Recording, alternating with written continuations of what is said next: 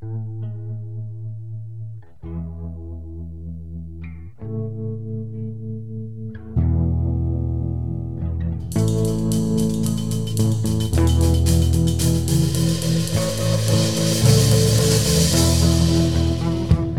there, welcome to Motorcycles and Misfits, bringing to you the AMA Vintage Days special show.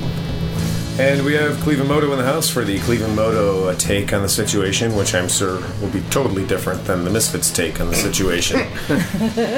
It's like a Oh, We say we're in the house. it's, it's overlapping, Yes. it's like interlaced We're in the Waters and. Lounge. yeah, we are actually, if you guys want to check in on Facebook, this is technically Waters World. we are listing, yeah, we are listing on Waters World. So, hey everyone, this is Liza, and with me here we've got Phil. Also, here we've got Henry. Hey. Really, really. Coming around the corner, we've got Mae. Hi. Then we've got Zach. Present. Nak. Apparently, one of the most enjoyable personalities on this podcast, according to somebody who showed up and said hi. Ah! Then we've got Bagel. I'm alive. And well. We've got Bex. Eat a bag of dicks. There. There it is.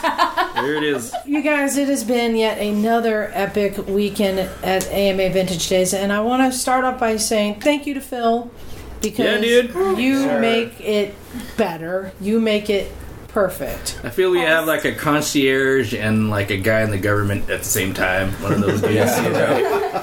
Exactly. Full Yeah. 300 shitty beers. And I wanted to thank the AMA for putting on a great event um, and for everything they do. Everybody was so nice and accommodating. Yeah. Um, but I wanted to go around real quick and kind of uh, let everyone tell kind of what one of their highlights or favorite stories from the weekend. Who wants to go first? I wore a All right. tutu on a racetrack.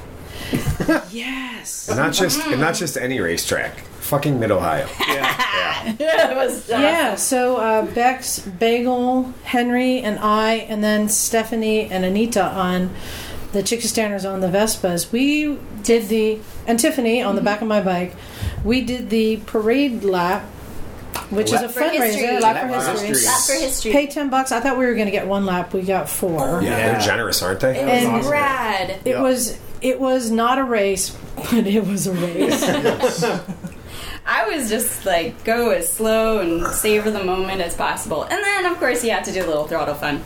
But I, yeah, I have to say that was one of my highlights too because I'm like I'm just going to be chill. I got the chick on the back. You know they say don't pass, don't mm-hmm. slingshot, don't do this. They didn't tell us that. Well, I said don't pass the orange vest. They're like, welcome to Thunderdome, bitch. Basically, I said don't pass the two liters in the Yeah. orange vest. So I happened to be in the front of the pack just because when they were just pulling everyone down the stage, I ended up there. Yeah. I just did an elbow anyway. I like how you say ended up there and you didn't do the air quotes. We like, like, I was- used to lane splitting. So when is pole position critical for a lap for mm. history? I'm You'd be the you, first one to die on a, on a parade lap. I'm telling you, and I started out nice and easy. It was me and a guy in a Grom, and I said I started shit talking right away. I'm like, yeah, you may get me in the corners, but I got you in the straightaway. and uh, Tiffany had the camera out, and she was taking videos, and I think about lap two. Uh, I think it was, that was turn two of the first lap. That Tiffany felt my body change Yes. because I realized, oh, this is on because a dude on a chopper, Yeah. like a Yep. full chopper, came blasting up, Yeah. and he passes me, and he starts to pass the first guy in the orange vest, who turns and waves his finger at him, Yeah. and then he's trying to like nose me out, and I'm like, oh, uh, uh, Yeah. uh, uh. Oh, Yeah. hell no. And then the Grom comes up, and on my other side, I'm like, "Oh, you think you want a piece of this?" and but the guys in the orange, they went at a good clip. Yeah. They picked it up. They went a good clip, and oh yeah, the guy in the chopper couldn't stand It was fun. And- it was for a good cause. It was fun. Yeah. We Phil, we lapped the back of the pack by the Yes. third lap. Which is hilarious. This is a parade lap, by the way. It is. And we have to deal with all these back markers. yeah, you're, you're talking with using racing terms for a parade Yeah. lap. Yes. But granted, this was a couple riding two up on a Zuma 125. Yeah, Oh, yeah. which Yeah. they pulled off of the track. Now by this point. a couple more Groms. I think like uh, some Kawasaki. There was about like ten of us Yeah. who were playing the slow race behind the guys in the orange vest because we're going slow for them. They pulled that scooter off, and all hell Yeah. broke loose. Yeah. The leaders Really? took off. Yeah. And I knew that was happening, Yeah. and, and Tiffany was like, had put that camera away and was holding on to the I'm like hanging on. I, I just She's gone went, into race mode. I went into Yeah. race mode. She pushed the race mode button. And as soon as they took off, I was with them.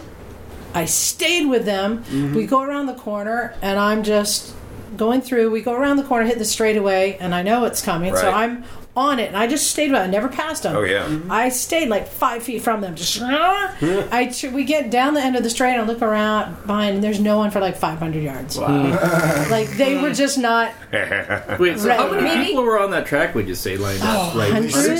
hundreds, really? Wow. Like a hundred? yeah, maybe like crazy. 60, 70. There's a lot. It was a lot. Wow. Mm-hmm. Like 20 bikes on a grid on a race start is a lot of bikes, but like 100 people just It was putzing a around lot. on that It's a shit show of people. That's too. Oh, crazy. yeah. And It was just fun like to a- watch though, because there was like elevation changes and curves, and you just got to see all these bikes and different mm. bikes and scooters. But I, I, I did win, and at the very end, I heard the dude on the chopper come. I heard him coming up, and I saw the checkered thing across the track, mm-hmm. and I went whoa, and I just hit it. Tiffany's holding on for dear life, and I just nosed him out at the checkered line. Cross the Like, line yeah. from Willier.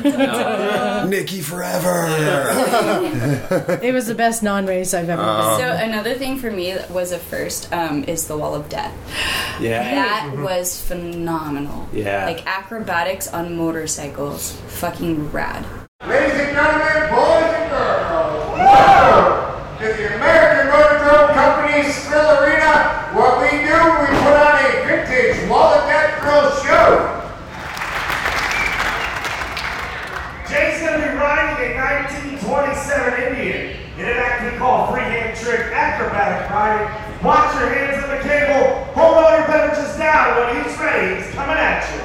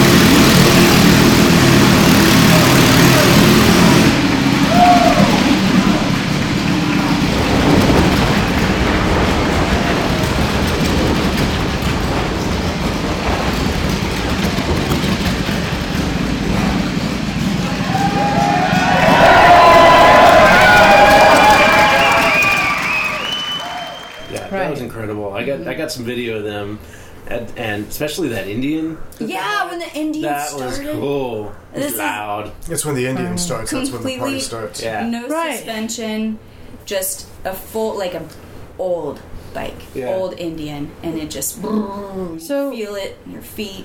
So Henry Bex, Bagel, and Mae. This is all your first time. Mm-hmm. Yes, Nak, he's a veteran at this. Nak. A one year veteran. yeah, yeah. What was the big highlight for you? Oh, I got to sit around at the campsite and just talk to people and be chill. not took a nap. Yeah, I was like, look, here's Took the a thing. long The nap. whole the whole The AMA nap thing is swallowed great, Nak. right? It's like extremely unique to America or whatever. It's it's super cool, but I like hanging out and talking to Phil's buddies and just shooting the shit. I drink beers, you know, get roasted by the sun and take a You nap. chill, take it out. Uh, the first time we Just came, the first time we came, you did that. I'm like, like he's missing everything. There's all this stuff going. on. He's just sitting here. No. But this time I kind of got it, especially because I went to bed early Saturday night. I heard you up till like two thirty in the morning.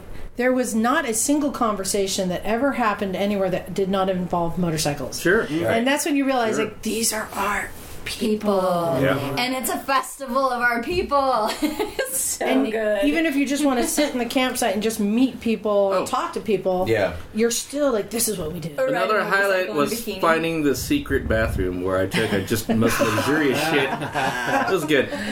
Porta good. potties suck. I have Yeah. I have uh, scoped out all of the hidden secret bathrooms that have air conditioning and flushing toilets. They, they actually did a really nice job of, of maintaining the facilities. They did. So For a porta potty oh, festival, it was changed out regularly. It was they watered down the the like roadways so that the dust was kind of minimal. Yeah.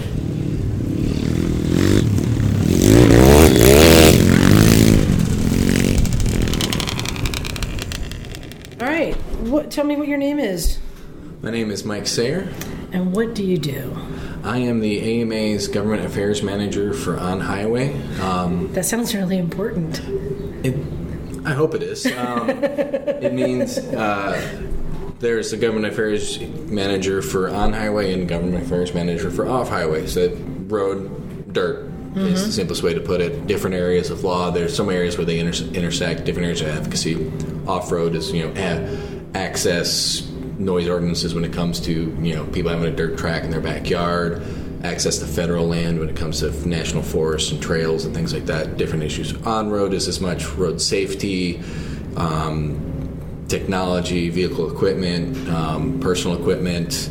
Um, you know, road safety being a huge part of it. Uh, it's anything and everything. You know, everything down to cities, parking rules, things like that, and being a membership organization, it's things that are brought to me from our members that I can help them with dealing with. You know, we work through our members primarily, so whomever comes with me, you know, my city has gotten rid of this row of motorcycle parking, or I want to get my city to have some motorcycle parking. How can you help? I work with them, giving them talking points, whatever I can, coach them, and, and you know, it, uh, a person living in that city carries more weight than maybe an organization based uh, completely across the country. But having our seal of approval on what they're doing makes it so it's not just a random motorcyclist in that city. It's a, a motorcyclist that also has the backing of a- an organization they're a member of. So lending credibility to local efforts. So, and the AMA is based here in Ohio, but you are in DC. I'm in DC um, with the Off Highway Affairs Manager, Steve Salisbury, um, the Vice President of Government Affairs, Wayne Allard. There is a fourth member of our team, uh, Nick Haris, who is actually based out of California. He is our Western States representative, so he kind of does on road and off road issues for the eight Western states. Um, So, are you kind of like the actual boots on the ground for the AMA? Are you like going into people's offices and, yeah? Yeah, um, depending on the issue, you know, we, from working with regulators, you know, sometimes it's a letter, sometimes it's a phone call, sometimes it's a meeting. Um, I work closely with the um, the folks at the Motorcycle Industry Council, Harley Davidson, and uh, alternatively the, the Motorcycle Riders Foundation, another uh, rider advocacy group. Sounds like I've got the right person to answer questions. I hope so. I'll do my best. So, you're here for a specific reason. Here at the AMA Vintage Days, what are you uh, speaking about here? I'm here to do a seminar on the interaction of uh, the potential interaction of automated vehicles and motorcycles. Um, the general theme is the future of motorcycling and automated vehicles. Um, there's a lot of amazing potential for safety benefits for motorcyclists. You know, roughly speaking, a third of motorcycle crashes involve another vehicle where the other vehicle is probably at fault. A third are single vehicle crashes, and a third are, you know, maybe are somewhere in the middle between those two. Right. Um, and if we can eliminate a third of those crashes, that somebody turning left and didn't see you, that sorry I didn't see you crash, that that's just could get rid of that. So this interests interests me right, when I saw it on the panel because I've heard people start talking about this, people concerned, and and honestly, I, I didn't even think it was a concern, but people are already looking at the future and predicting what's going to be a problem and already complaining that that's going to be a problem before it's a problem. And I've and I've at first I was dismissing them, but I have to be honest, I'm starting to hear it from a couple different sources and it piqued my interest. So I want to know like how how big of a problem is this potentially? Yeah, and I'm trying to figure the best place to start here. So, in terms of law and legislation and regulation, so far at the federal level, there's no law specifically about automated vehicles. There are two bills. Um, the Self Drive Act has passed the House of Representatives. Um, there's a Senate version called the AV Start Act. Um, the Self Drive Act that passed the House has no mention of motorcycles in any way, shape, or form when it comes to research and development. The AV Start Act in the Senate has some small provision relating to motorcycles in testing and development. So we have a preference for the one that takes us into account when it comes to regulations. The National Highway Traffic Safety Administration, NHTSA, has had um, so far two different guidance documents out about automated vehicles. So There was a one that where somebody was rear-ended at like a stop sign or So that was that was a crash. If, I, if I'm remembering which one you're referencing specifically, a a Tesla on autopilot rear-ended a cop on a motorcycle Yes. in Arizona. like at like three miles an hour. yeah, Or something. essentially, the Tesla pulled up behind a stopped motorcycle and um, and slowly inched forward. Not realizing the vehicle was there, and kind of eventually knocked, ran into the back of the bike. The cop hopped off, and no injuries there. But just kind of a simple thing of gee, why did this happen? And another crash that involved uh, motorcyclists in California was um, a rider in San Francisco, I believe, um, was lane splitting a GM test vehicle, a Cruise um, on autopilot. Autopilot is the Tesla thing. A GM Cruise in autonomous mode, in you know uh, testing on public streets started to make a lane change, and then the computer decided it didn't want to do that, canceled maneuver, and move returned back to the spot in the lane it was previously occupying in that space. The motorcycle had, had lane split up into that position, knocked the motorcyclist off. Um, that guy, the motorcyclist, sued GM, and they've recently settled, so we don't necessarily know what's happened in that situation, and I don't know that we will. So, all right, let's go back a, a, a little bit further. Let's explain. In the current cars now in Tesla, they're referred to as self driving or autonomous cars. You can let the car drive. However, because I know, because I've driven a Tesla, you cannot take your hands off the steering wheel. And if you do that too many times, it locks you out Yeah. from self-driving mode. I've had the car yell at me. Um, so you're you're still supposed to be piloting the car, even though you're letting the car drive. And I've also been aware when my father was driving and was unaware of a car merging where the car vacated the lane because someone was merging where my father would have missed it. So there's that. But then we also, especially here in the, the Bay Area, we have self-piloted cars, truly autonomous, mm-hmm. where there is no driver in there. Yes. Is that more the concern? Is it the cars with no drivers? Because they're talking about now having like Uber stuff like that, delivery, or are we talking about just uh, auto mode with the driver in the seat? So, to they've codified kind of the differences between these with the level one through five. I guess zero zero is a level. So your your average car five years ago that doesn't have any technology is a zero. Um, a Tesla autopilot equipped Tesla is a level two. Okay. Um, so those level one and two are kind of things where they have, let's say, adaptive cruise control, lane keeping, where you turn it on. So if you start to not pay attention, and you shift out of lane, it'll kind of nudge you back in. Um, whereas fully autonomous vehicles are more level four, level five, where you get in, tell it where to go. It doesn't need it doesn't need to have known that route specifically. It's not geofence in a specific Right. location. It can just go there. It's truly autonomous, any condition, all that. Right. Um, and that's going to be much further out potentially. Our our concern kind of spans the breadth of, of the levels, and in particular the lower levels because they're here now. Um, the Tesla that crashed in, in it for in particular. Um, what we find, but we believe we will find, and actually, the Virginia Tech Transportation Institute um, has a study that should be forthcoming about levels one and two and how vehicles that do a lot of the driving task, but not all of it, how they impact how much attention a driver pays to the driving task, um, how that impacts their ability to continue to drive. Um, we look forward to seeing the results of that because seemingly common sense tells us that if you tell a driver, hey, you don't need to do most of the driving task or the Tesla's going to do a lot of it and you can all you need to do is keep your hand on the wheel, you're telling some you're giving somebody a license to be more distracted. And research Okay. has shown people that that people are really bad at refocusing. Mm-hmm. And so vehicles that need you to refocus, that they can do a lot of it, and then suddenly they need your attention. Your ability to refocus and get back involved in the driving task after the car's been doing it, we're really bad at that.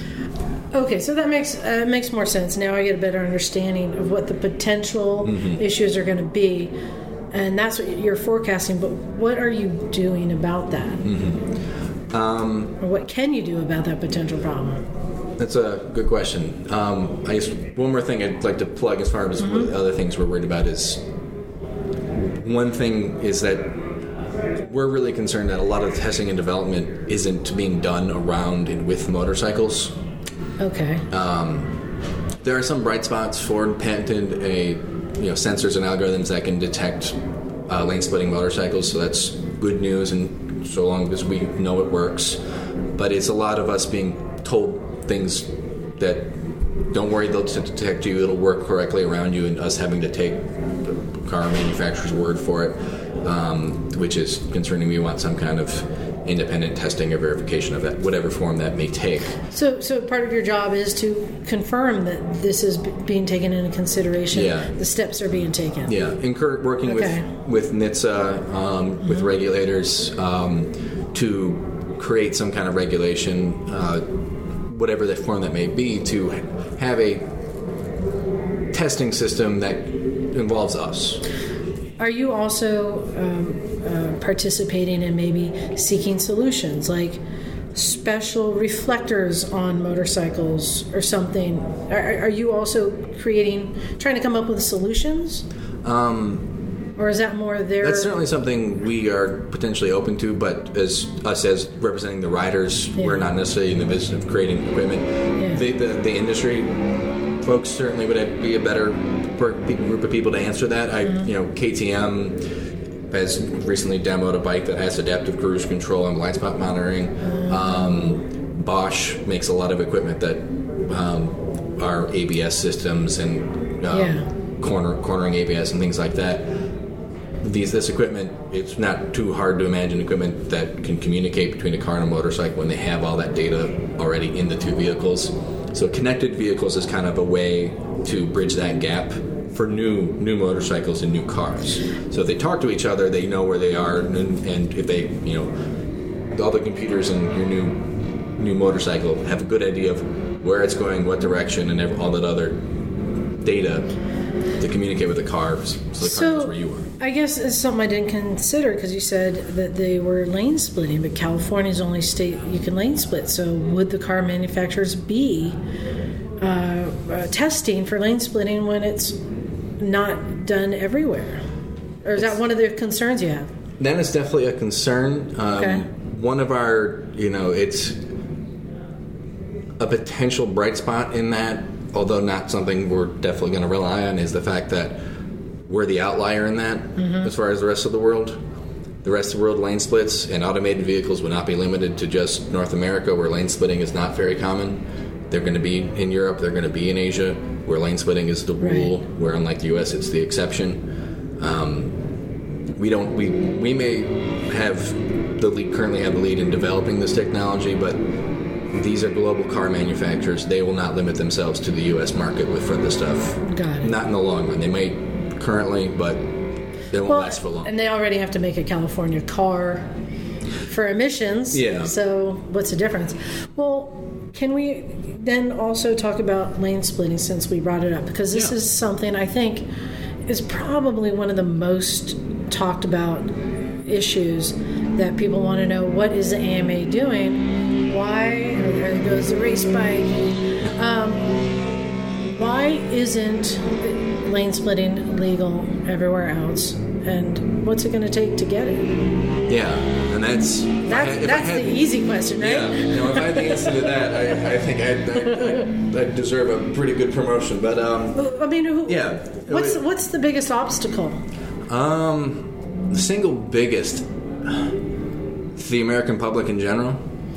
Yeah, you were saying that you need people to step up. Yeah, well, not even necessarily the the, the motorcycling community because I think oh, you're saying the American public The American- doesn't want it. they're afraid of it. They don't necessarily understand it, and So the non-riders yeah, outvote. non. I think.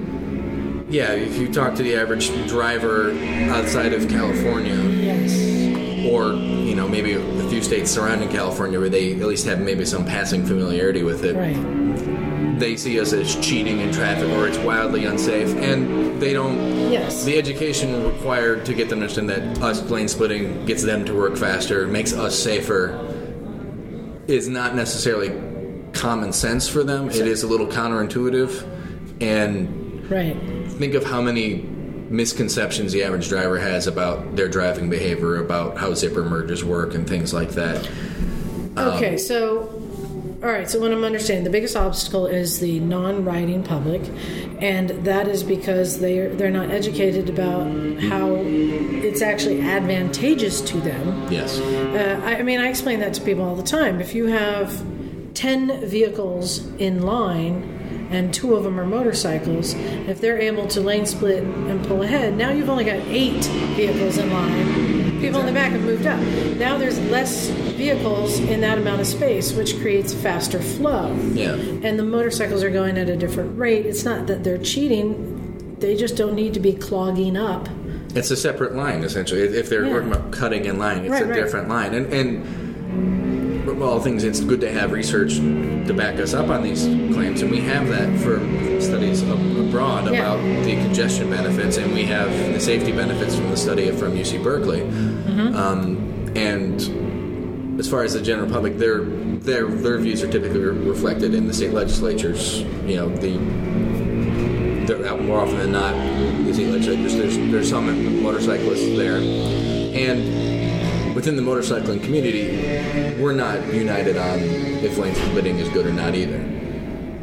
I think generally, in the motorcycling community, I think you talk to five riders, get 15 opinions. I think might You're right. I haven't even considered that. So in Indiana or or Pennsylvania or Arizona, uh, are there riders who are against lane splitting? absolutely.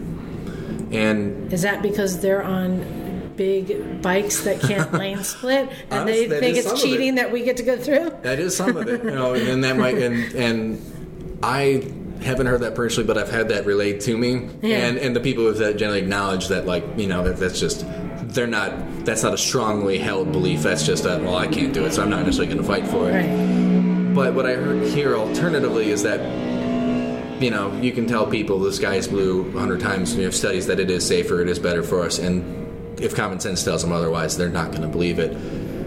And additionally to that, they're really concerned about the perception of motorcyclists, and their perception of lane mm-hmm. splitting is that mm-hmm. it's reckless and looks bad. Squids, we're squids. Yeah, You're right because when people come to visit us in California, they're like, "Ooh, lane splitting, that's so scary." and it's it's Like, completely really? not.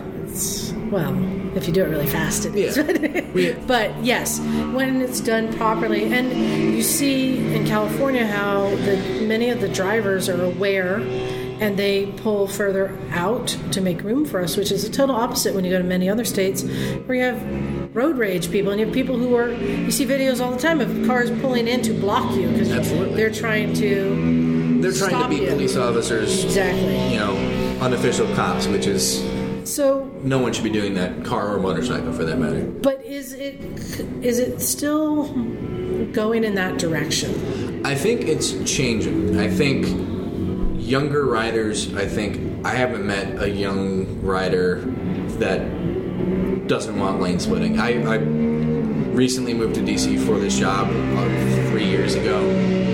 Um, And we have to remind people for non-riders who don't want to lane split, guess what? You don't have to. Exactly, and that's it's That's what I don't get. it's kind of the analog to the helmet issue for some people because a lot of people you know the people who are very politically active at the state level who have been if a state the motorcycle issue comes before a state legislator there are people active at the state level that they've known for 20 30 years they're going to turn to them and ask them hey what do you think about this when it comes to lane splitting a lot of those folks they're they're the main motivating issue behind them is the freedom of choice for helmets. And they make you know they're starting to understand thankfully that it's the same same issue. It's freedom of choice. Let us lane split. We'll let you not wear a helmet. If whatever and that, that framing has helped some folks um, understand other people's perspective on it and frankly that's all it took for some folks Right. um, the AMA's position on lane splitting is just a little bit older than my time at the AMA Okay. no, it's relatively new, and and I think that argument was really important um, for creating that statement. Again, it was before my time, but that's my understanding. So, is there anything that anyone can do to help further along the progress in their state? Yeah, I think it really takes people getting involved in that stage. So what they what the mm-hmm. AMA does best is work with people who want to get organized and do the work. What we do is we really supplement that. I'm in DC. I can't, you know, me sending a letter or me showing up in a state legislator's office saying, "Hey, make lane splitting legal in your state," doesn't have the same impact as a group of organized motorcyclists who vote in their state. Right. I can say I represent so many riders in your state and all that, but that doesn't carry the same weight as those riders showing up. And this in the states where you see that a lot of motorcycle policy going the way motorcyclists want it to go, that's what you see is organized motorcyclists. And it takes it takes some effort. It's really easy to maybe sign a petition or or argue on the internet about it, and it's really hard to turn that into getting a group of people to go meet with their Those are loud breaks. um, but it's hard to get that to like have a lobby day about motorcycle what's lane splitting or trying to identify you know the, you know con- to just lay out the steps very concretely you have to as a you know this when people will contact me about I want to work on lane splitting in my state what I generally tell them and I'm trying to make sure I don't miss any of the steps because they're all kind of important you know. First I provide them with a lot of resources you know. The AMA's position statement links to some good some of the research. Lanesplittingislegal.com has some really good their their, their resources page is great. Okay.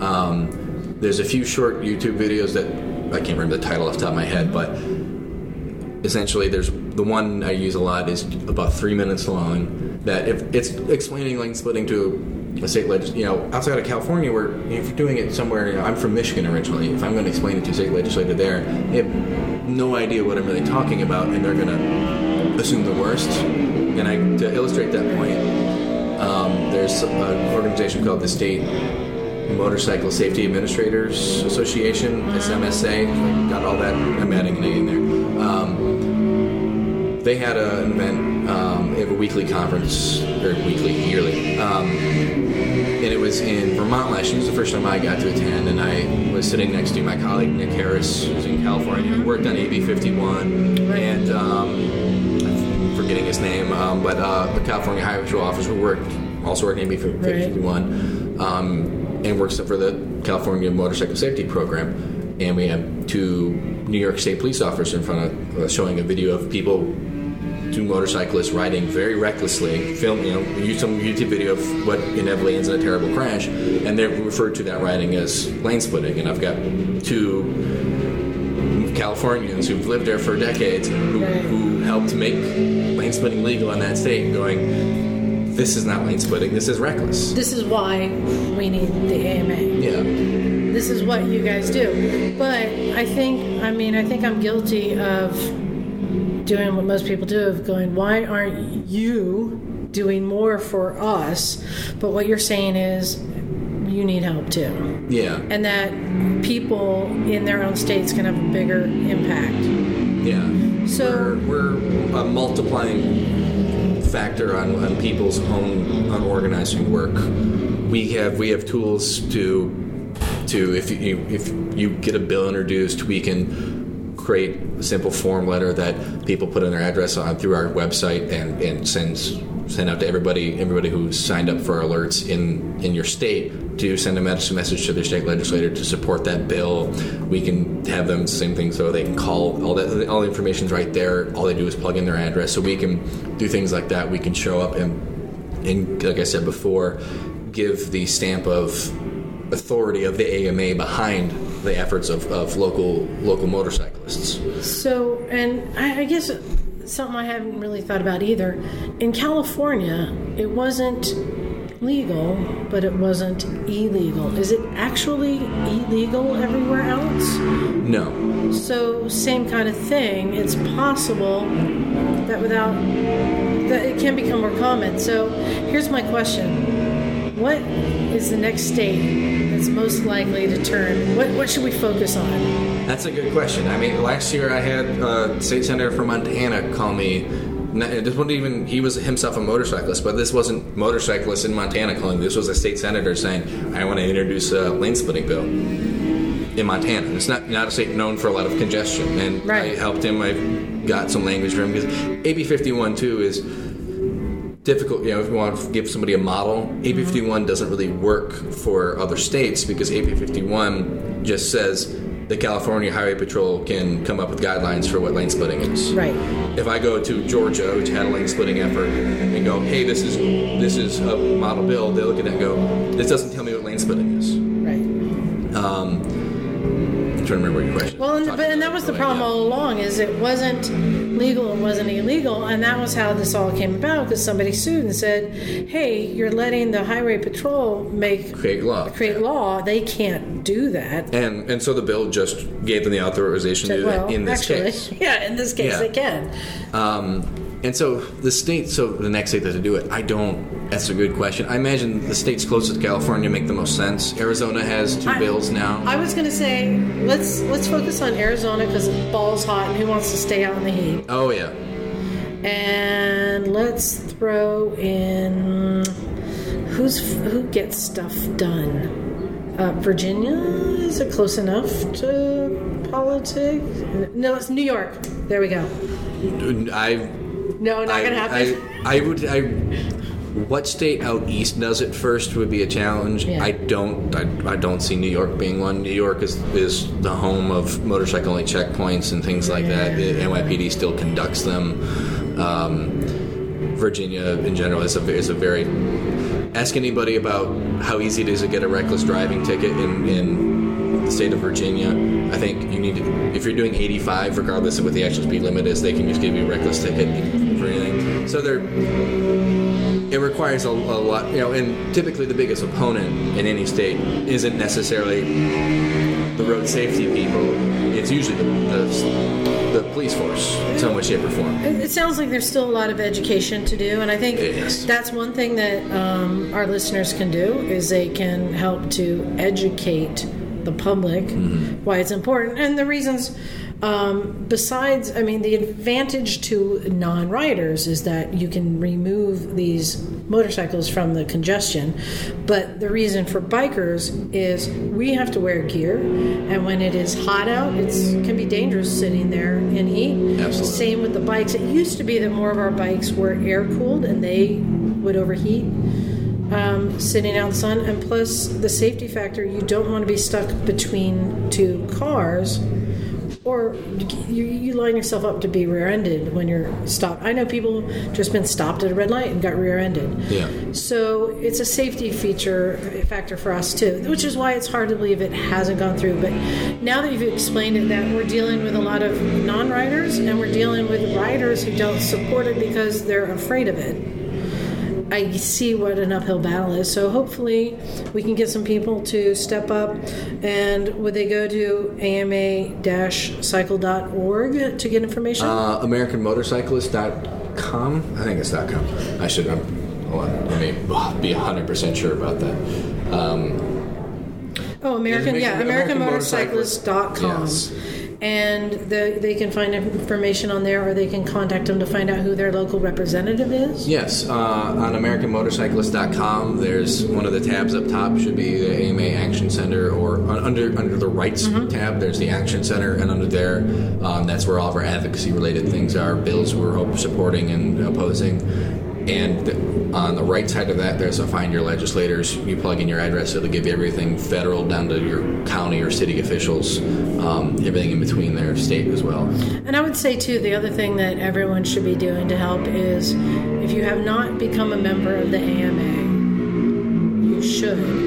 And I mean, I know some people say AMA isn't doing enough, but the more members and the more support, the more can be accomplished. Absolutely. And I mean, we need you to be, we need your, your to be our voice. Yeah.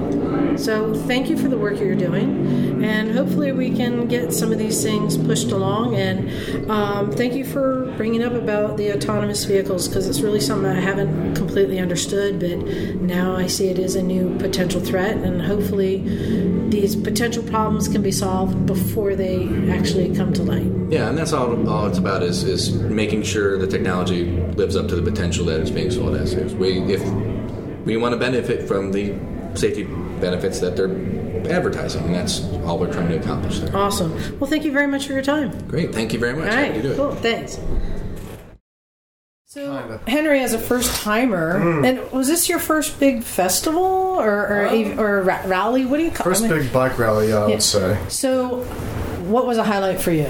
I was definitely probably just running around the shit show that was uh, Mid Ohio, just like trying to avoid all the men, and old men, and children and two strokes, just racing around you all the fucking time, and you're doing this with no helmet. And I'm, I'm doing this on a brand new bike to me, basically. So, but it's a lot of fun. It's just like oh, just like it's a big old zigzag of chaos. And Mae, you also a first timer. Was it a bit overwhelming coming into this thing? No, I mean, I was surprised it wasn't. I was so impressed by how well people handled themselves. And, you know, there wasn't a lot of supervision. I didn't see hardly any police presence, and people were just chill, decent to each other, didn't, you know, careful. It was remarkably manageable. It was really fun. You know, and I talked to um, Rob Dingman earlier. Okay, instead your of, instead your of, cat is doing everything. Instead of Bosley snoring, we have Simon scratching at Yep. the scratching post and trying to literally be on the microphone. Um, but his policy was he tells all the people there if you don't have to say no, don't. And that's some that is just amazing that you can go anywhere and do anything except for be naked.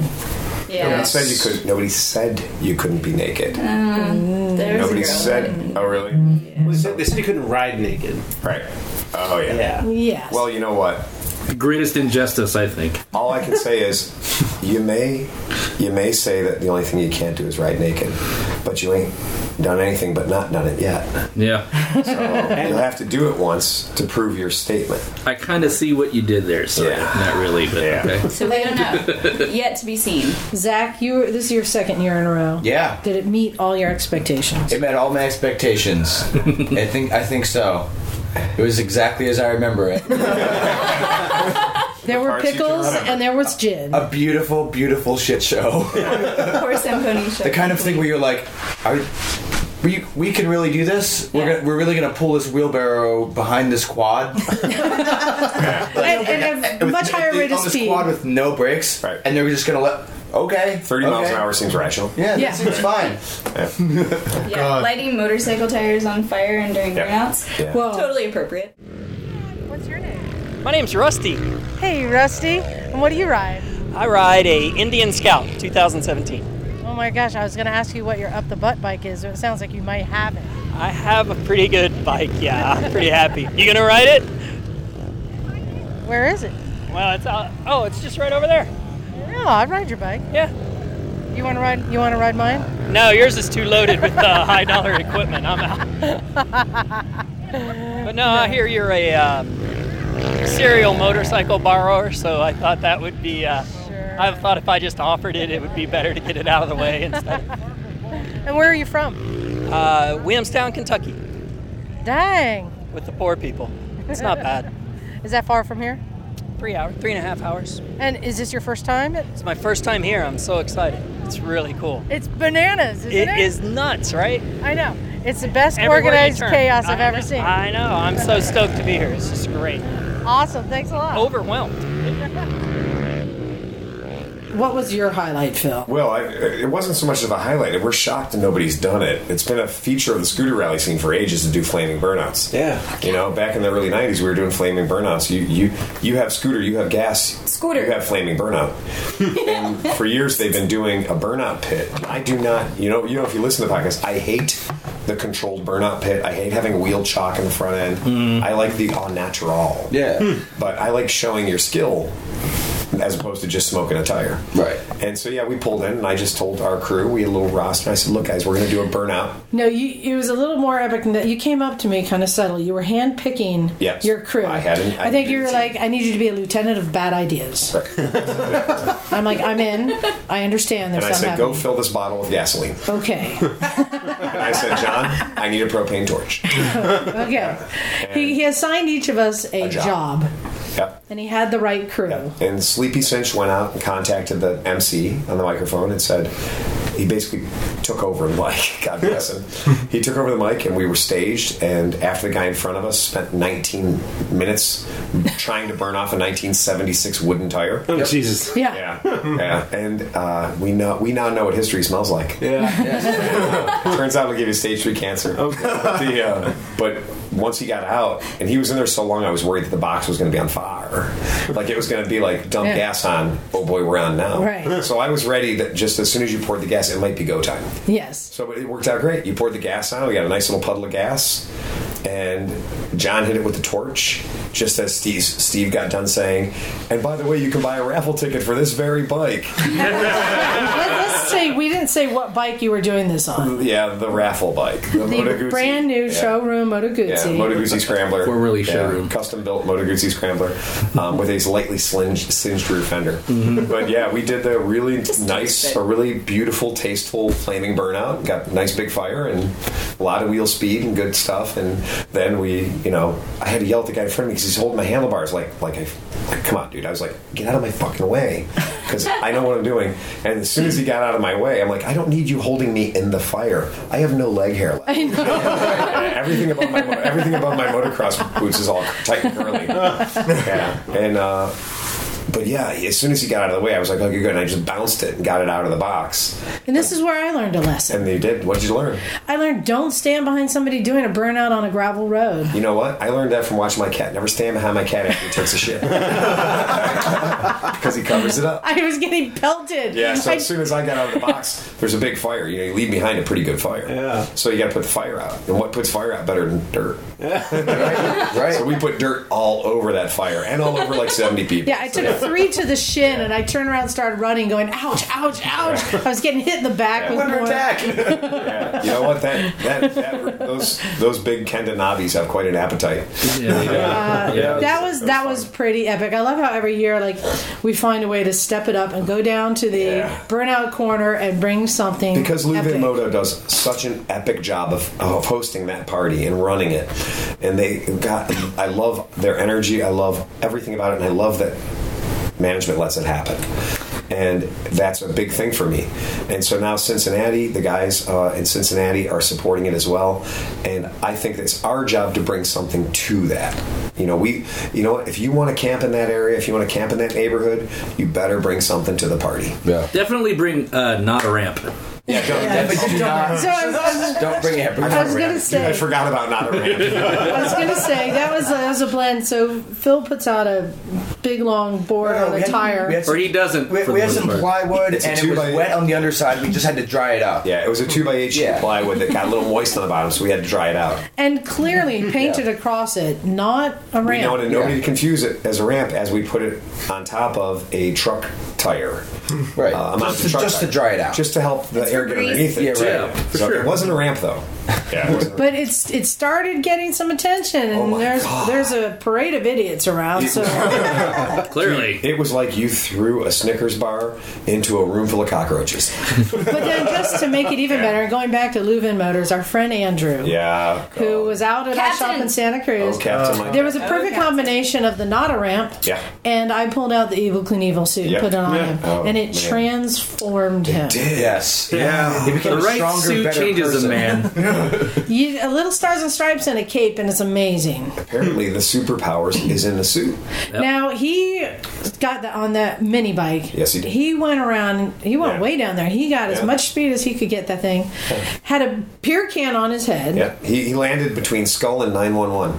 How, how many feet do you think he flew? Those were those were 10 feet, 12 feet jump. I, that's what I was saying about twelve feet Yeah, jumps. 12 feet length. Yeah. Yeah. Oh my gosh. Yeah, That you, you that get was twelve fun. feet of. You think you're getting twelve feet of distance on what we would with a twelve inch or fourteen inch high ramp? Yeah, right. That's amazing. on a mini bike On a- with. I don't think it had suspension. Did it? it Look, maybe. there's a lot of things that No. bike doesn't have. yeah. Is that the one with the like uh, bungee cord brake? Yes, that was the one with the bungee cord fuck. thing. Yeah. Oh yeah. Yeah. So yeah, shout out to Andrew for that bagel. Grabbed it. Yeah. This was your first year here. It was. as our token scooterist. How was it for you? Did you find your people too? Oh yeah, I mean, it was fantastic. Uh, there were a few scooters around, um, including some that were for sale at, at swap meet. I did not, I did not buy any. Um, well, I don't have a way to get them back. But um, but yeah, it was a fantastic time. I absolutely loved it. Um, I think the highlight for me was the parade lap around the track. Uh, Yeah, that was, the Nada that was race. blast. We got the Nada ramp and the Nada race. Not a ramp, not a race. And the Nada race. You know, Mid Ohio is not a lot of things. Yeah. You can do them all there, but you're not doing them. Yeah, but just the, the, the, the, the really the biggest impression on me was that everyone there was into bikes, and just the feeling you have around a whole crowd full of people from all walks of life who are just there for the, the same reason. It was a it was a really cool feeling where you, you just feel welcome and at home and not safe, but I think that's the most important but, aspect. right? not, not that you, you feel safe with the people, not necessarily with all the chaos that's going on around you. And on you know, riding uh, uh, was it uh, eight horsepower uh, mini green mini bikes on dirt trails at thirty miles an hour. Um, Such a That's a little more than eight horsepower. It's a 212 cc motor in that. was it Yeah. really? Yeah. Jesus 212 cc's in a bike that weighs 48 pounds. Okay. And it, with, with the quarter turn It's like throttle, this. no less. Yeah. Well, and don't Yeah. forget the guy on the mini bike with the H2 triple. Oh, I missed that one. Yeah. Oh, it's Oh, I saw it crazy. once. Yeah. Yeah. but it, but it was just such a such a great feeling of camaraderie and like uh, you know you just kind of felt at home there. Exactly. And uh, one of the things I, I like to you know paint a picture of uh, this is a place you go where if there is a bike that you would not be caught dead on in public Yes. you ride it proudly there never seen so many honda expresses Yeah. Yeah. uh, Rivas all that stuff Yeah. Hundred Uh, jogs. i love to I, I just love to big man on a little bike Yeah, there's a lot of that a lot of that Very big man on very You know little what? There work. aren't so many places in the world where you can go and use a phrase like "I am immersed, surrounded, and drowning in the motorcycle experience Yeah. all at the same time." Yeah. Because what you have is you have road racing, Right. trials racing, mm-hmm. Motocross full on motocross, Motocross. Yeah. Mm-hmm. pit bike racing. What the f- what the heck? Holy man! I've seen more enthusiasm at the pit bike race Oh, this yeah. year than at the Yeah. Isle of Man. Yeah. Laguna Seca wishes they had this kind of crowd participation. oh the dude on the elite 125 Yes. had the crowd Yes. Yeah, and he I earned did. it, and he absolutely earned it. And oh and the barrel racing. the racing barrel racing, of course, which never stops. But all that is around you, and those are actual competitions. But then what else is happening is to fill in the spaces between that. There's a, an epic swap meet. And then there's the infield of more stuff than you could possibly see in an afternoon. Yep. test And then rides you wander into the campsite where it is truly like Motoganistan. Like there's, it's a whole dark economy. You know, there's there's just like sort of Somebody may come up and just say, "Hey, so how much?" You So want if for you that? want, there's a used mattress on. Uh, Oh yeah, lot- at whatever, one- one- whatever it camping was. spot one double oh seven. Yes. a lightly soiled, uh, a lightly soiled queen size pillow top. Perfect. Yeah, beautiful. if, if you're a historical collector, it is the mattress from the bus. It is the no, it's not, not only is it the mattress from the bus, it's the mattress from Black Betty. Hey, even better. That Could be yours. Yeah, if that mattress could talk, it'd be in jail for twelve years. That's it. Yeah.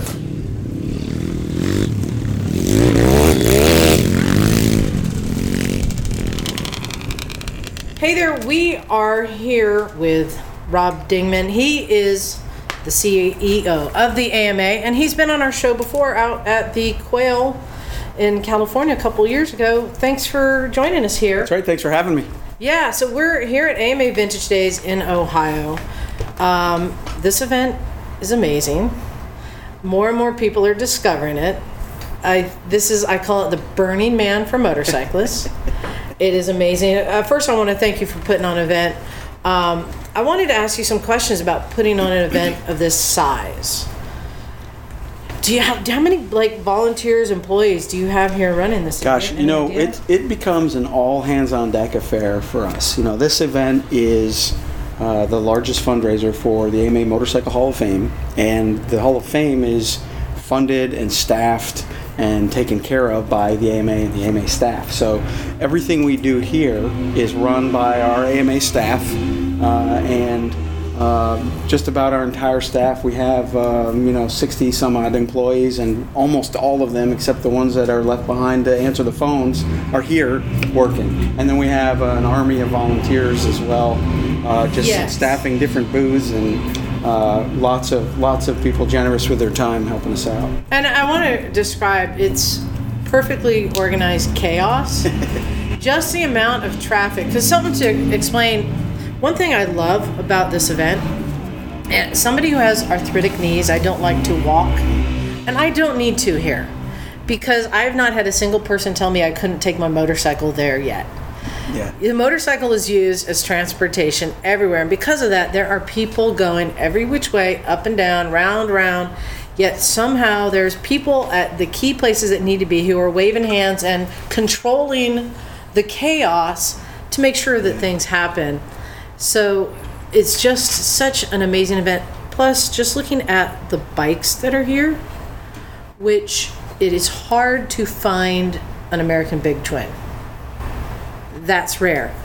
Yet, the bikes that people would normally be embarrassed to be seen riding are proudly ridden here. I've never seen so many Honda Express scooters in one place.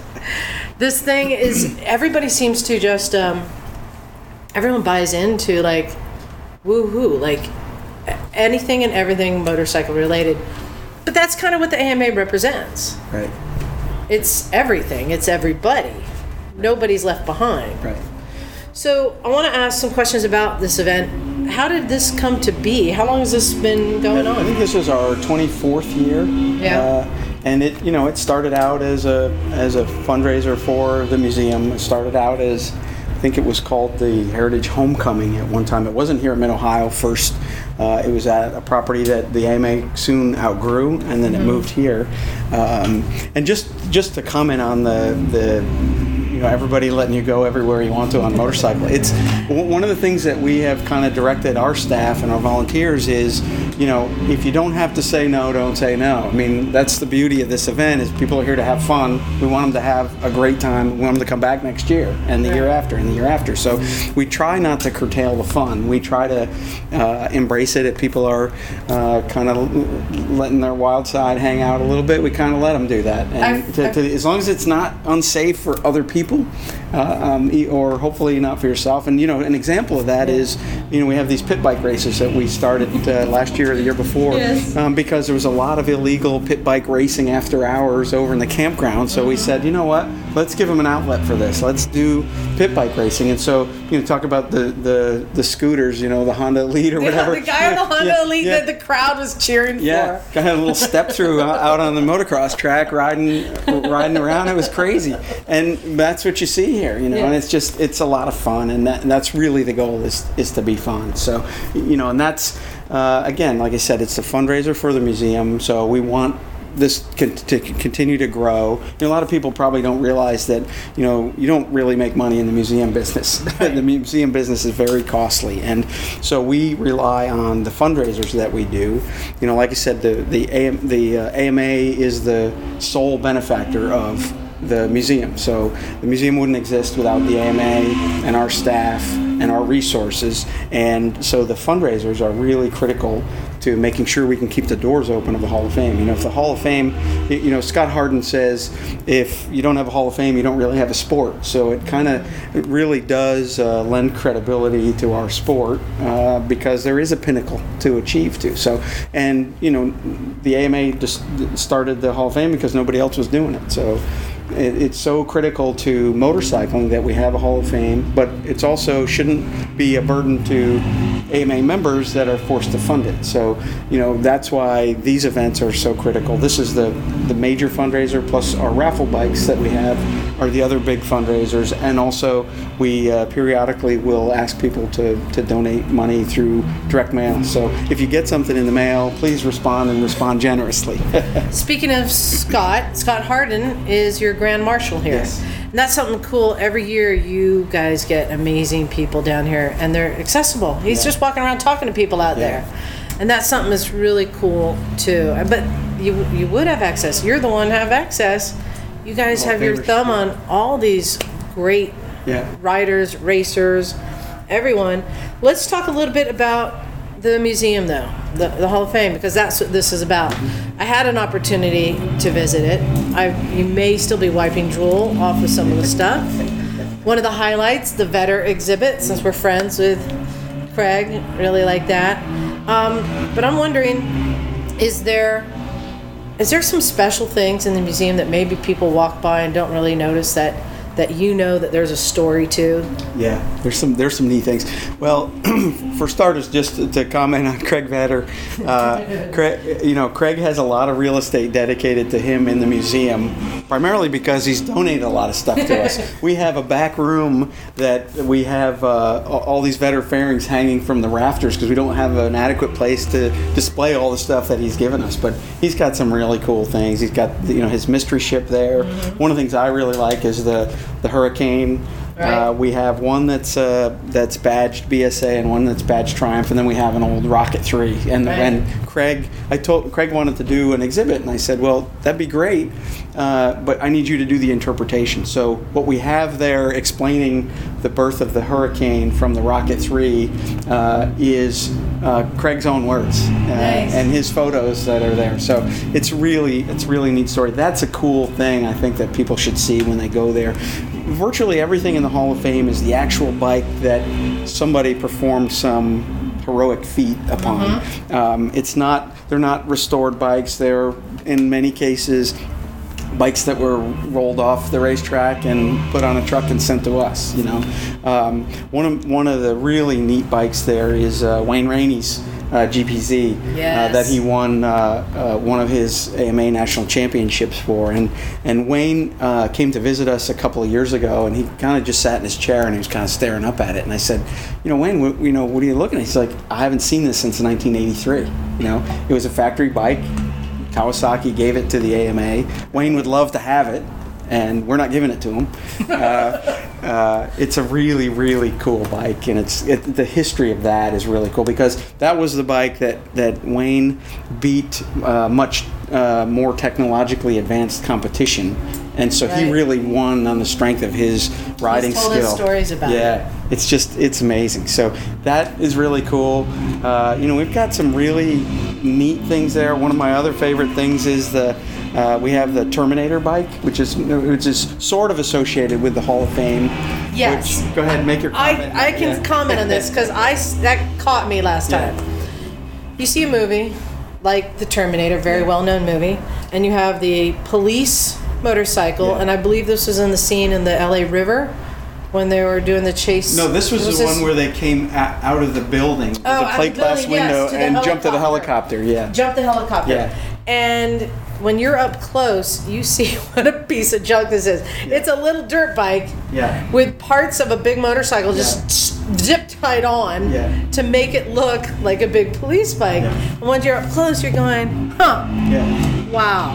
So we had that bike. It was part of an exhibit that we had. It was called Moto Stars. It was a celebrities in their motorcycles bike and uh, or exhibit. And one of the problems with that exhibit was that people were don- loaning bikes to us that were riders, and they wanted them. You know, they they, they we had a two year exhibit, and they would give them to us for six months at a time. So over the course of two years, we'd have to replace them four times. So uh, one of the bikes that was was in there was this uh, this Terminator bike, and it was on loan to us from Debbie Evans, who's a Hall of Famer. She's a Yep. world champion trials rider, uh, and her husband uh, Lane Leavitt. They have a uh, stunt coordination business, and so Lane had done this this stu- particular stunt. If you remember in the movie, uh, the cop rode up the stairs, and that's how he got to the second floor so he could jump out.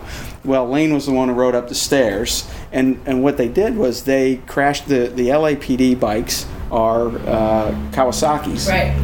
four cylinder Kawasaki's. And so what they did is they crashed the bike out the window into a bunch of boxes. And by that time it was totaled. So Lane went and kind of scavenged everything. He took this Honda dirt bike that was a you know a little little uh, thumper I think. I think it's a, I think it's a single cylinder. Um, and he built uh, little fake uh, headers so it looks like a four cylinder. So in the They're movie, attached to nothing. yeah, in the movie, it looks like so. Uh, th- they were part of um, Fast and Furious Eight that was being Yeah. filmed in Cleveland. So they came down one day, and it was great having Lane say, "Oh yeah, here we did this. Here, here's how I did." it." He explained the whole thing to me how he did it, and you know, Debbie is one of the greatest. Uh, she's one of my favorite Hall of Famers. If I probably shouldn't pick favorites, but Debbie was kind of an inspiration for the Hall of Fame in its current configuration because she came for the ribbon cutting of the MotoStars exhibit, and she wanted to get her picture taken in front of her plaque uh, with Perry King. Yeah. Now her plaque was velcroed to a carpeted wall in the basement, and it was about a foot off the ground. And you know, I had to kind of step over these stanchions and move around these bikes to be able to get her picture, and it was embarrassing. So you know, I said, you know what, that's it. We have to build a real fitting tribute to the men and women of the Hall of Fame, and. Uh, right from that point, I, I started counting all the bikes that we had in this kind of bike corral where the Hall of Fame bikes were. Then I counted all the bikes in the main exhibit hall on the main floor that were the MotoStars bikes, and there were more bikes crammed in this little space than MotoStars. And I said, well, we have the makings of uh, uh, Hall of Fame exhibit. And so now, rather than change out the whole exhibit wholesale, we kind of put pieces and parts in as new classes come in. We work them into the different category uh, where they belong, and it, it it's ever evolving. It's never the same museum twice, uh, but it, it is a Hall of Fame, dedicated Hall of Fame uh, main exhibit hall. It's uh, it's definitely has to be a place to visit. It's very well done. Thank I couldn't I couldn't spend enough time there. I just felt like I just wanted to bask Yeah. in everything. Well, I know we're running out of time. I want to give you an opportunity because this is such a big event and it is so well organized. I want to give you an opportunity if you wanted to mention maybe some of the key players that make this thing happen because there's a lot of people getting a lot of stuff done. Yeah. It, I think it'd be hard for me to go through and, and name all of our staff uh, that are involved in this, but you know, um, Mark Lapid, who's our creative director, you know, that's the other thing too, with respect to not only museum exhibits but also these big events that we put on. You know, we're just tasking our staff that actually have other jobs to do. Mark Lapid is the creative di- director of the AMA, but you know, he's he's basically the our chief designer for the magazine. So between he and James Holter, our vice president for marketing and communications, you know, they got that pesky magazine that goes out every month. They've got all these other things they've got to do. So, you know, Mark was instrumental in putting together the Hall of Fame exhibit. He he is the key player in making all of this stuff happen. You know, this Crossroads uh, infield that we have here is just jam packed with all kinds of activity and people, and that's all Mark's vision. So, Mark has done an amazing job, and his staff that they do great work, and they never complain about anything. Um, and then we've got you know uh, James's staff. Uh, with marketing and communications and the, the membership tent, uh, you know, we've we've uh, been able to connect with a lot of members and sell memberships and renew memberships, and that's really critical. We've got uh, Jeff Massey, who's our uh, chief operations officer. He's also the the safety officer for this event. So he's you know he gets the call at three o'clock in the morning when something's going on. We had some crazy things here. We had two houses outside the property burned down uh, We- we heard- within we within 24 fire hours of each other. It was crazy. And I thought so, for sure Yeah. something had gone wrong. Yeah, here. fortunately, it was off the property. I know Yeah. it was amazing. It wasn't us, but you know, it certainly affects us, and you know, so there's there's just so many people who are who are key uh, to this to this whole thing. Um, and I think uh, you know our racing department. You know, there, there's so much racing involved in this. Uh, you know, Kevin Crowther is our racing director. We have every discipline of racing going on at this event, so our entire racing staff is just completely occupied. We have uh, staff meetings at 6:30 in the morning with racing, and then we have a staff meeting with everybody else at 7:15. So, you know, they're up and at 'em, and then they're they're working late to make sure everyone has fun the next day. Well, I want to thank you for putting this on and all the people that are doing it. It's such a great event. And I just want to remind everyone to go to AmericanMotorcyclists.com and you'll get more info there. If you are not coming to this event, you really should because this is the event for everybody and everything. It really is. It's all things motorcycling, which I always say the AMA is all things to all people. You know, we're we're the one organization I think that represents every faction of motorcycling. Whether you're a 65 year old Harley rider, whether you're a four year old just getting started in motocross racing, and everything in between. And I always say, if the AMA didn't exist, we'd have to invent it. Exactly. Well, thank you very much. I think we're going to get out there and have some more fun and maybe do a seminar. Awesome. Awesome. Thank you very much. Hey, thank you very much. Appreciate yeah, no it. problem. There's so much going on, so many people to meet. I mean, I met so many people, not to mention that, though, so many listeners. Yeah. More than ever came and found us and said Yeah, hi. Yeah, there were seminars even. There's we did do some seminars. Actual Yeah, we had seminars. Yeah. It was the tents full of bikes. just let's just wine fill up and let him go. I'm no, okay so with that, it was, man. it was great. super So cool they had that. somebody drop out and came up to me and said, "Look, we need somebody who can talk about uh, carburetors for I an hour. how- Do you know I love anyone?" It was a. I love that it wasn't like we need to fill a forty-five minute spot. Yeah. It was like no. Not only are you asking for your help, but I don't want just want your help. It has to be a very specific kind of Right. Right. Yeah. W- w- Let's uh, talk about carburetors. I said I happen to know like seven people who can talk about carburetors for an hour. And then three of them had to go rescue Dustin. Yeah. So, so it ended up being uh, Bagel, myself, uh, Zach, and Nak, and Phil on the stage, all mic'd up, ready to go. And then they said go, and Phil stepped forward and talked for an hour, and did not stop because he was on it. He just it was like you've been doing this over and over and over. Ah, it's strange after 18 years of running a shop that you do, believe it or not, have to say the same thing. and, and I think we all just realize, like, well, I'm just gonna just sit. Do you know how many times? I, I have nothing to contribute. Do you know how many times in my How mu- career I've had somebody ask me what's the difference between a carburetor and fuel injector? Because it happened seven times last week. Because you know you can have a buddy 125 with a carburetor, you can have a buddy 170 with a fuel injector. Yeah. And what's the difference? So I was going to say, how quickly did the talk turn into fuck carburetors, fuel injections? It, we uh, didn't. I was very no, careful no, because no. I ra- my first question was who out there in the audience has only a bike with a carburetor, and the hands went up. and then I said, okay, who out there in the audience has only bikes with fuel injectors? And some hands went up, and I realized if it was a, ma- a, a blood sport.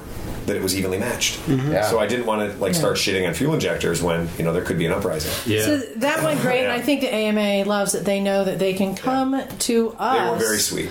to Yeah. fill anything. So if further, you know, they were very accommodating And Bagel and provided me with. PowerPoint. Somebody came up and he's like, Yeah. "That power, the PowerPoint was great. The guys, the fact that you guys had a PowerPoint was awesome. I was like, we had four slides. We- it, wasn't, it, wasn't, it wasn't even a PowerPoint. It, It was was, four photos, JPEGs. photos, photos that I found on the internet, and I was looking at them in a web browser. Yes. Different tabs Yeah. open, and Yeah. switch from one to the other. We, but, but the point that we could throw visual something, imaging. Yeah. we could throw something together. Phil went and talked. Bagel was bringing up stuff. I was just writing notes about the time to Right. keep the pace going, Yeah. so he knew what was going on. I'm doing what I do, and Zach and and Nak found some little things Yeah, just to did. throw in, just to add.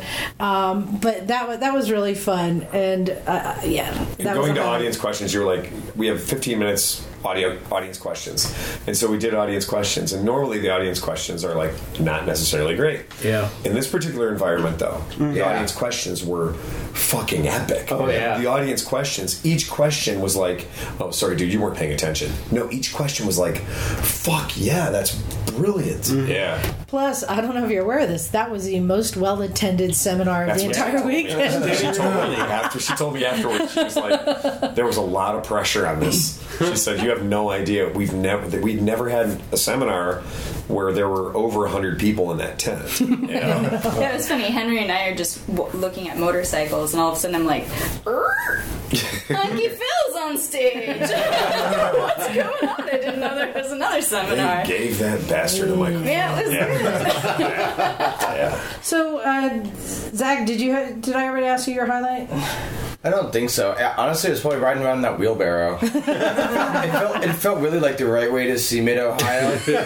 I'm sitting back there, beer in my hand, safari hat on, feet up on the back of the ATV as they're dragging me on this wheelbarrow with uh, just like little like dolly wheels on it.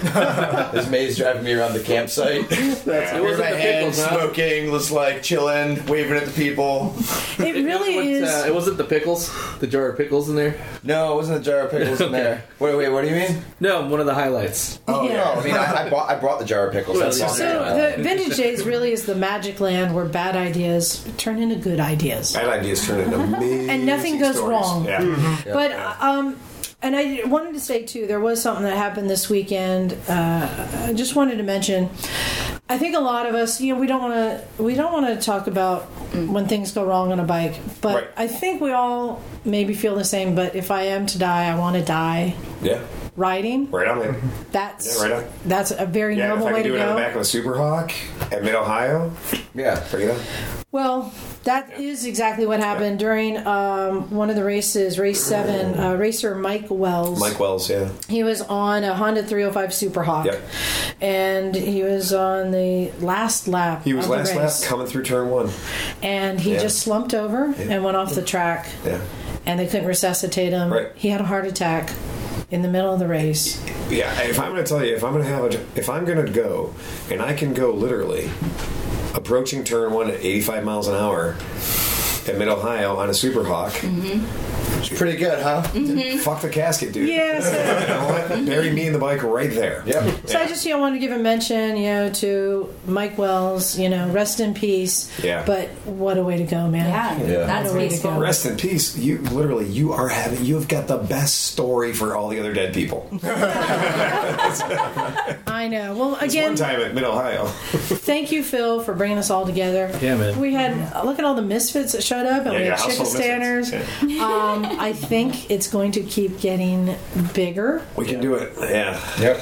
So just be prepared I can buy more mattress pads. There's no more short bus. Yeah, yeah. Well, I we're gonna, know. we've got that It was a out. good Yeah. farewell, though. You know It what? The was- short bus. Here's a little tip for you: if they're ever selling a vehicle, don't let the vehicle know you're selling it. Yeah. Yep.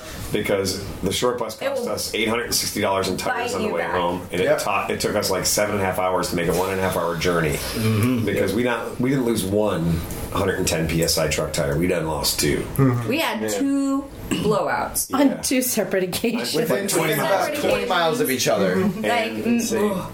Yeah, and I've never had an IED go off under me before, and I can say right now, I feel you guys. Yeah, I'm starting to feel you. Uh, that was. I, I had I was gun shy after that first one blew, mm-hmm. and then when the second one blew, I became downward, downright not trustworthy. Yeah. I was like, mm-hmm. Yep. so okay, I beers know. down, yeah, folks. yeah, yeah. well I Full think attention. I think now it's time. I think we need to go get our bikes ready because a lot of us have got to go ride back repairs to to do. California. Yeah, you guys got to ride to California today. Hey, good luck with that.